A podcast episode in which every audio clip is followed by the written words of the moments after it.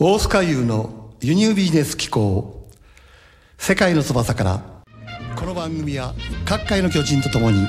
独自の切り口で最新の海外ビジネス事情をお届けする番組です。輸入ビジネスの大須賀優よりありったけの愛と感謝を込めてディセンバー。さあ今月もいよいよ始まりましたですね。2019年もですね12月ですからもうあっという間ですよね。最近本当に特に思うんですけど1年が早い。特にこの頃はですねさらに加速度を増したような気がしますね。この番組もですね、えー、今年で4年目に入りました。もちろんね来年も元気で頑張りますからね。来年もまたよろしく聞き続けてくださいね。ということでさあ今月もですね、えー、元気よく始めていきたいと思います。さて今月もですねとんでもない素敵なゲストがお越しいただいています。株式会社 JCI 代表代表取締役の浜口直さんです。よろしくお願いします。ありがとうございます。よろしくお願いします、はい、浜口さんはですね会社いくつもお持ちなんでまた別な肩書きでね、えー、後からまたご紹介したいと思うんですけども、はい、まずはですね、えーなぜ、えー、浜口さんに今日来ていただいたかというと、ということなんですね。浜口さんはいろんな顔をお持ちなんで、これからこの30分の中でね、いろんな顔を紹介していきたいと思うんですけど、まずね、私の方から簡単なご略略歴をね、紹介していきたいと思うんですね。はい、で、たくさんあるので、こう、本当にね、これ自己紹介だけでおそらく1時間ぐらいかかってしまうので、あの、私がかいつまんでね、えー、ビジネスに関係するところだけを紹介していきたいと思うんですけども、浜口さんはアメリカの大手国際会計、経営コンサルティング会社数社のディレクターを歴任された後、1997年ですね、えー、日本に戻られて、東京に国際ビジネス、経営コンサルティング会社、今ご紹介した株式会社日本コンサルティングインターナショナル、現株式会社 JCI を設立されまして、代表取締役社長に就任されたんですね。はい、で現在までですね日本アメリカアジアを中心に総合的な国際ビジネス経営コンサルティングを行いまた私とも関係の深いですねジェトロ日本貿易振興機構のですね対日投資アドバイザーやベンチャー企業数十社の取締役監査役顧問も歴任されているということなんですよね。はいはい、まあここまででもとんでもないんですけども、これほんのわずかでありましてね。で現在までなんとですね皆さんちょっとちょっとちょっとここ驚くところですからね。なんと1200億円以上の資金調達と、そして50社以上の上場を支援されているってことなんですよね。50社以上支援されてるんですよ。人の会社を上場させてるってことですよね。そうです。結果的に。結果的にはそういうことですよね。えー、これってとんでもないことですよね。あまあ、あの、数えてはなかったんですけど、社、社、社名をこう、書いていったら、えー、まあ、せっかくで52社になったっていうこと52社なんですか？はい。はい、まあ、たまたま去年も一昨年も1社ずつ、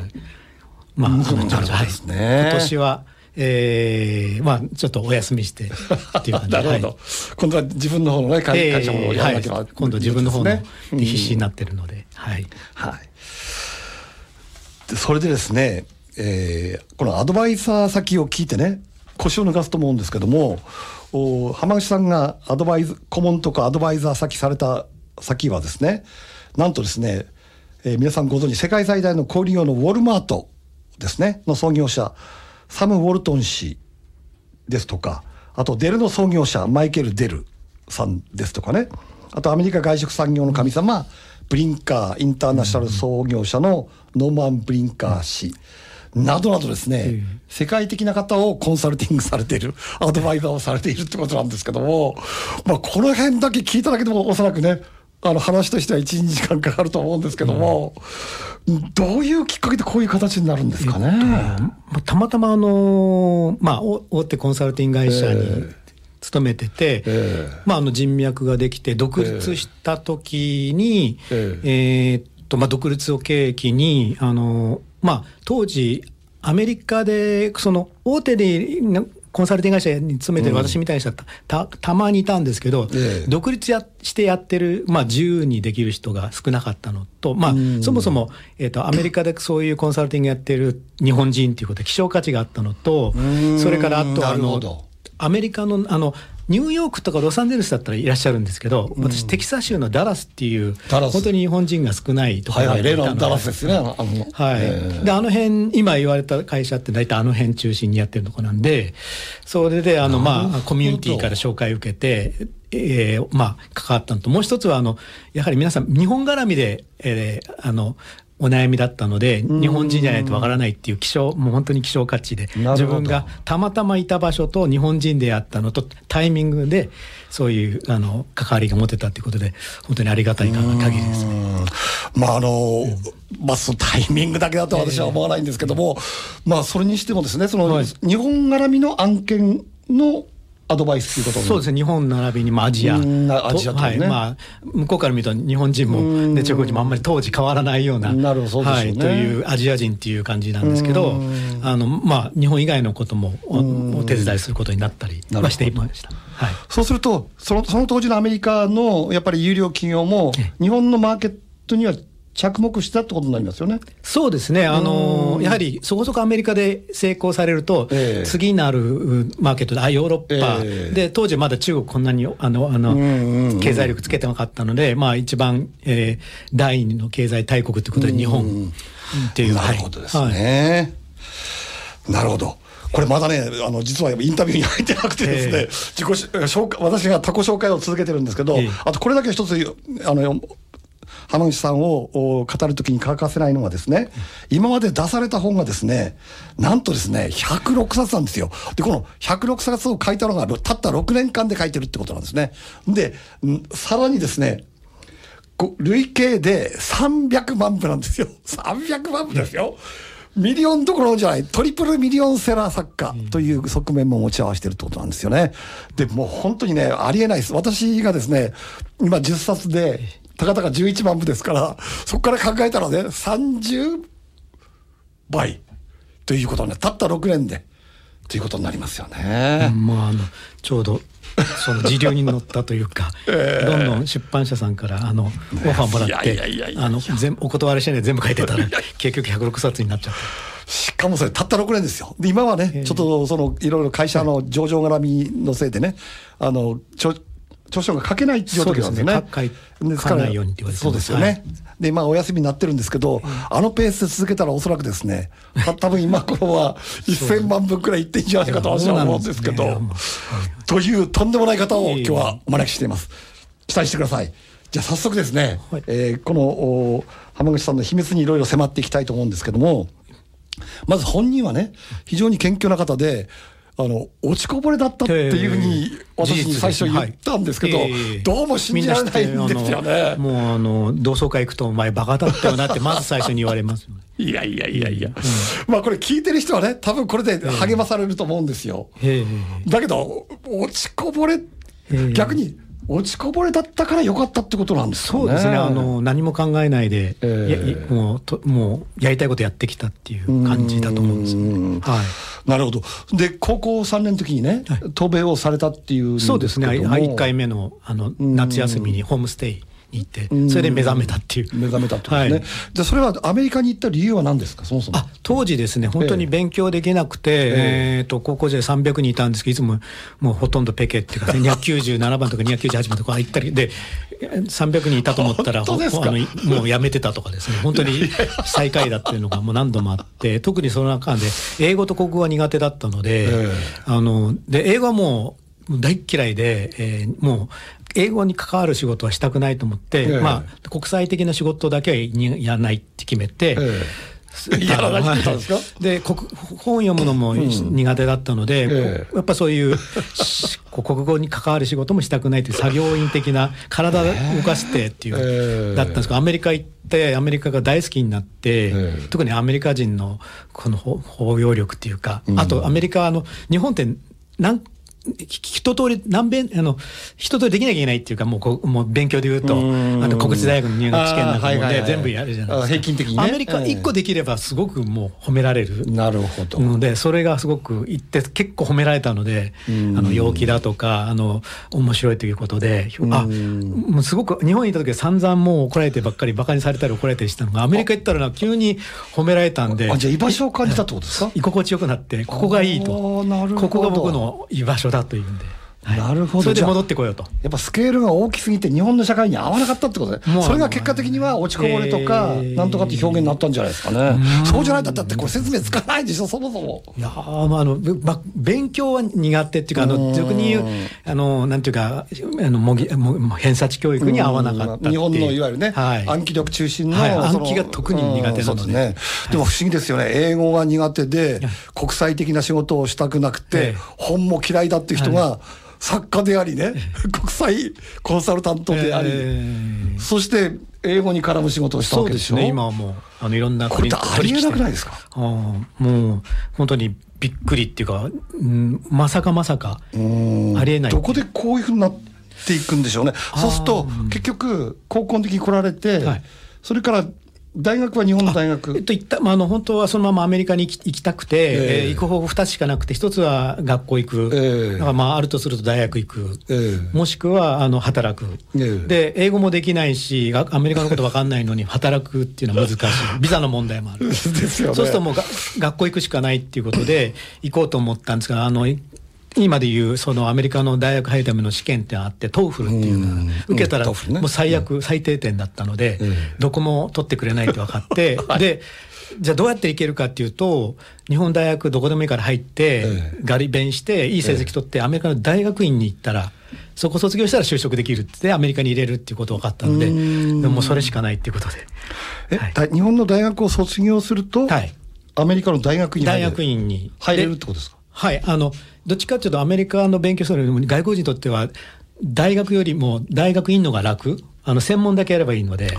大学だと、もう一通りやんなきゃいけないんで、なるほど、はい、アメリカンヒストリーだとか、これ、みんな知らないんじゃないですかね、はい、大学院っていうと、全それこそ総合的にやらなければならないっていう。思ってる人も専門だけやればいいので、そうですか、はい、はい、だから大学院のが出やすいんですね、外国人の場合。大学大変です、もう、もうありとか心理学もあり、なるほど。文化を勉強しなくて、それでもう、ものすごい量のあの本を読まなきゃいけないんで、絶対私は大学はもう絶対無理だったですね。なるほどね。じゃあそこで大学院でその MBA を取られて、はい、さっきご紹介したそのコンサルタント逆で先に入っちゃってから夜学校に行って MBA 取ったっていう。えじゃあ仕事をしながら MBA を取ったってこと？はい、はい、英語力が全然伸びなかったんで学校行かないとってことでそれで行き始めた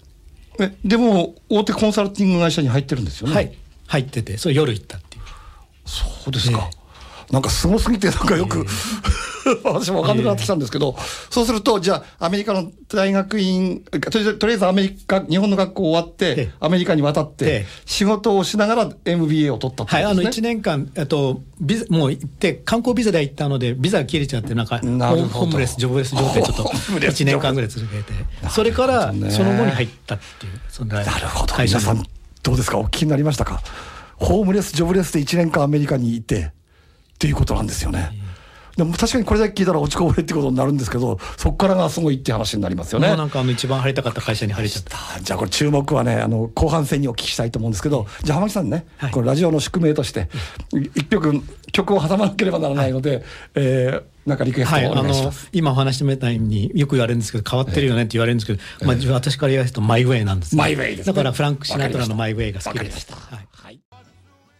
はい。ということで、聞きたいことたくさんあるんですけど、時間に限りがあるので、最も聞きたいことに絞り込んでお話していただきますね。はい。はい、で、あの、浜口さんといえば、さっき言ったように会社を上場させるたり、あとは国際的なね、M&A っていうイメージが強いんですけども、もともとその、今現在はですね、えー、どんなことに注力されているんですかね。もうあのコンサルタントとしてずっと長くやってきて、えー、もうそろそろ、えっと、今あの59歳でもうすぐ来年60歳、えー、なんですか、はい、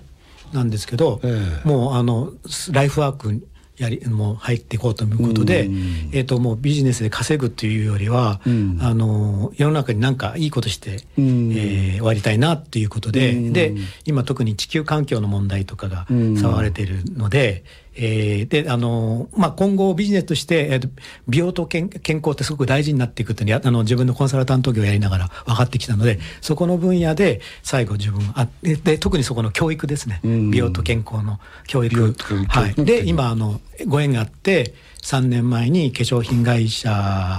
を、あの、まあ、引き継いで、えっ、ー、と、えー、一緒に今経営、あの、社長、女性社長と一緒になって経営している、あの、美容と健康の会社ですね。はい、で今今日あの、ね、商品を持ってきて並べて海外の化粧品の輸入販売業、ね、はい、はい、あと自社製品開発で海外に売っていくっていう。はい、なるほど。はい。そちらに今後注力していきたいということなんですね。えーはい、例えばそうすると、あのまあ、化粧品をこれからやっていくってことなんですけども、はい、この化粧品自体はね、はい、その今その言われた美と健康とその教育っていうのと、はい、この化粧品がどういうふうに絡んでいく形になるんですか、ね、その化粧品もう地球に優しい人間、うん、体に優しいということで今が扱っている、うん、あのものがその、えー、絞り込んでやってまして、うん、例えばこのえーと、と来年から本格的にやるこのエティークっていうんですけどこれはあのもともと脱プラといってプラスチックを使わないあのはい、あの特に今いろんな製品あるんですけどもあの、えー、えーとそのえーと、なんでシャンプーとかコンディショナーを水を使わない、水を入れないで、うん、あの洗う時だけあのお風呂で出して水と一緒に使ってもらうことによってプラスチックに入れる必要がないのと容器もあの溶けるあの、えっと、なんていうかな土に溶けるものを使ってるので全くあのもうゴミにならないっていうものとか。これシャンプー、シャンプーなんですね、これ。シャンプー、石鹸じゃなくて。シャンプーなんですね。はい。はい、確かにそうですよね。なんでシャンプーと、あの、リンスがね、だけが、確かに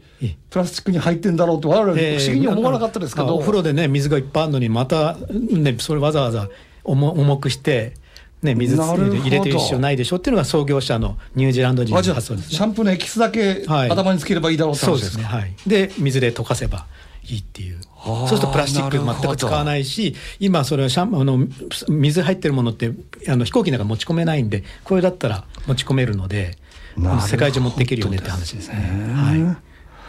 はい、あこれはそうすると今まで日本どころか世界にもなかったそうです初めてだと思う。ココナッツ等で作ってるので、えー、本当にあの自然のものですよね。はい。でもう私なんか冬いるままであのシャンプーで頭乾燥してかかゆかったんですけどこれのおかげでもうかゆみが止まったっていう。なるほど、はい、じゃあ環境に優しいということだけではなくて、はい、体に優しい。体にも優しいということなんですね、はい、オーガニックっていうんですかね。ナチュラルっていうか。これも日本で発売されてるんですか？はい。あの今ネット上では、えー、販売してとあとコスメキッチンってところでも独占的に3月31日までいよいよ2月1日から全国で販売することになるのであ来年ですね。あの、まあ、ネットでも今買えますけども。来年から日本全国に発売されるらしいです、はい。ちょっと多分ブレイクできるんじゃないか。今もネット上ではかなり売り上げが増えてて。売れてるんですね、はい、びっくりするぐらい売り上げ増えてるので、はい、期待してます。じゃ今度は普通のこの流通の中でも流れていくっていう感じそうですね。ですかね。わ、かりました、今それに注力されているってことなんですけど、じゃあ今後の展望ですね、うん、もちろんこの事業を中心にってことなんでしょうけど、これからの天口さんの展望といいますか、はい、夢といいますかね。えー、あのまあ、製品説明すると分かりやすいんですけど、このアポコスっていうのも、うん、あのアンチポリューションって言っちゃ、まあ、アンチって言っちゃいけないけど、ポリューションケアの専門、あと、うん、えー、紫外線のカットとか、これ、あとトリロジーっていうんですけど、これも、えー、あの、えらいな、なんていうか、ローズ、ローズシップヒップオイルって言って体に優しオイルってこうじゃはい、塗るってことですねはい、はい、であの全部これ体に優しい。もので、えー、で先ほどお話しましたように今後の自分のライフワークとして地球に優しいあの体に優しいものを広げていこうということであとビジネスというよりどっちかというともうあの社会貢献という意味で終わらせたいなっていう、ねはい、社会事業といいますかね、はいはいまあ、ある種のインフラぽい感じになってくるんじゃないかなと思うんですね。そはい、それであの広まっていくことによって少しでも地球の環境良くなったり、体によかいいことになればいいなっていう、はい、うん願いがあります。まさに我々の世界で言うとこうまさに輸入ビジネスという世界になるんですよね。はい、きっかけが輸入ですもんね。えー、で珍しいと思うんですよ。やっぱりコンサルティングからね、入ってきた方が、まあ、実業になっていくっていうと、はい、ことですよね。えー、でやっぱりなんでしょうね。こうやっぱコンサルタントの方も聞いてる方多いと思うんですけど、えー、コンサルタントの方ってなかなか自分で自己実業をやろうとしないって言いますかね、はい、ことじゃないですか。はい、でその辺に対しては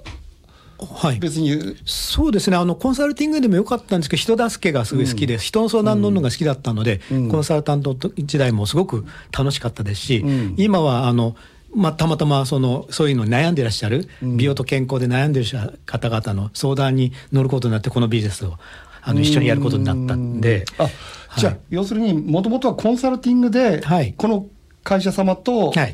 ご縁があった。ご縁があった、ね、なるほど、はい、そしたらじゃあおお前も一緒にやれよみたいな話そうですね一緒に。やることになったって気づいたらなったってことですね、はい、なるほど、えーでも浜口さんにとってはこの輸入ビジネスっていうのは全くこう未知の分野そうですね、はい、になってくるわけですよね、はい。はい、それ抵抗やなんかはなかったんですか？ああのー、まあ、ビジネスって考える抵抗はあるんですけど、ビジネスと思ってなくて、自分にとっても、えええ、あの学びと思っているので、えー、新鮮なことは大好きですね。新しいことチャレンジが大好きなんで、えー、もう分かんないことだらけで 毎日がもうワクワクしてやって、はい、いやそうですね。だから実はあの去年ね、はい、セミナー私のセミナーに参加させて最初で名前見た時に、うんあの、浜口直人さんって書いてあるからさ、俺、浜口直人さんって言ったら俺が知ってる人は あの先生なんだけどと思ってね。で、当日行ったら前にいるじゃないですか。もう本当驚いたんですよね。で、話を聞いたらね、こういう形のものに入っていくんだっていうことなんですけど、で、やっぱり、このね、あの、まあ、M&A っていう形でこう入っていくわけですけど、これすごいなと思ったのは、やっぱりこの輸入ビジネスでもね、はい、大変なのはこう販路を作っていくっていうのは結構大変なんですよ、はい、やっぱり。一つ一つこう構築していくわけですけど、しかしこういう完成されたものに後から入っていくことによって、販路はもうすでにまあそうです。販路を持ってる会社だ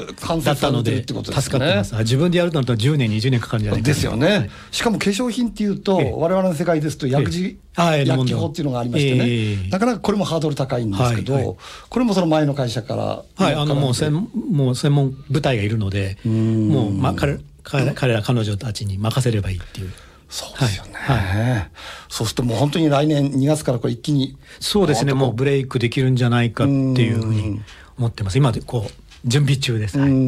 これはなんか輸出の方もされるっていうのは、はい、今後あの自社製品を開発して、えー、まさにこのアポコスっていう、えー、あのあのポリションケアはアジアで、郊外とかねこうあの、うん、汚染されてる地域なんか持ってったら売れるんじゃないかと思って開発して、いよいよ来年から本格的にあの越境も含めてやってややりたいなっていうことで準備中です、先ほどちょっと打ち合わせの時にね、ボロニアの展示会に電話で話されてたんですけど、メールで来てあの、えー、あれなんですか？あボロニアに出てこれをアポコスとか会津っていうあの、ま、まつげ液を世界に広めていきたいと。はい。皆さんいかがでしょうかね、うん、輸入販売。もやるし今度はね来年から海外の展示会にも出てやられるという、そうですね、はい、ことですね、これはもう全て社会貢献のそうですね、はい、ということですね、はい、素晴らしくないですか皆さん。いかがでしょう。この伝わりましたでしょうかね、あのところが残念ながらこう時間になってしまってるんですけど、はい、もっとね、はい、こう浜口さんの話を聞きたい。もしくはこのお化粧品にね、はい、興味がある方についてはどうすればいいですかね？えっとですね、先ほどあの JCI 代表って言われたんですけど、今は PS PS インターナショナルっていう会社でこの化粧品をやってますので、PS インターナショナル、ね、はい、カタカナで PS インターナショナルで検索していただくか、はい、もしくは私の個人の浜口直太で検索していくと出てきますので、はい、見ていただければと。はい。いかがでしたか？浜口直太さんもしくはあ PS, PS インターナショナルこれは今関わってる会社なので、はい、こういう製品が出てきますので。こちらの商品が出てくる、というネットでも買えますし。はい。ということで、ぜひ私もこれ使ってみなくちゃというふうに差し上げると持ってきました。はい。ありがとうございます、はい、ということでですね、えー、あっという間に時間になってしまいました、えー、次回の放送はですね、えー、来年1月15日水曜日6時からお送りします、それでは皆さん良いお年お迎えくださいませ、ありがとうございました。ありがとうございました、さようなら